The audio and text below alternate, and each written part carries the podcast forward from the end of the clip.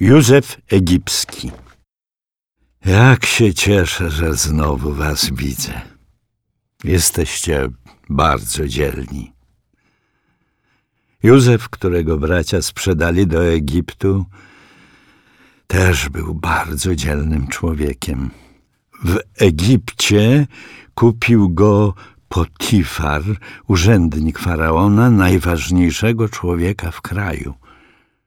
Józef był bardzo pracowity i dlatego wkrótce awansował. Stał się przełożonym wszystkich niewolników.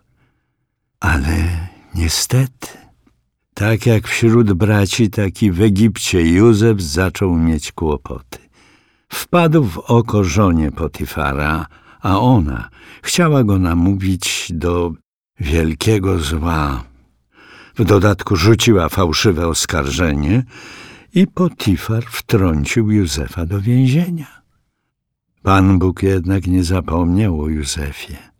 W więzieniu spotkał on innych ludzi z dworu faraona, którym pomógł, bo potrafił wyjaśniać sny. Józef spędził w więzieniu dwa lata, a wyszedł, ponieważ pomógł faraonowi. W jaki sposób?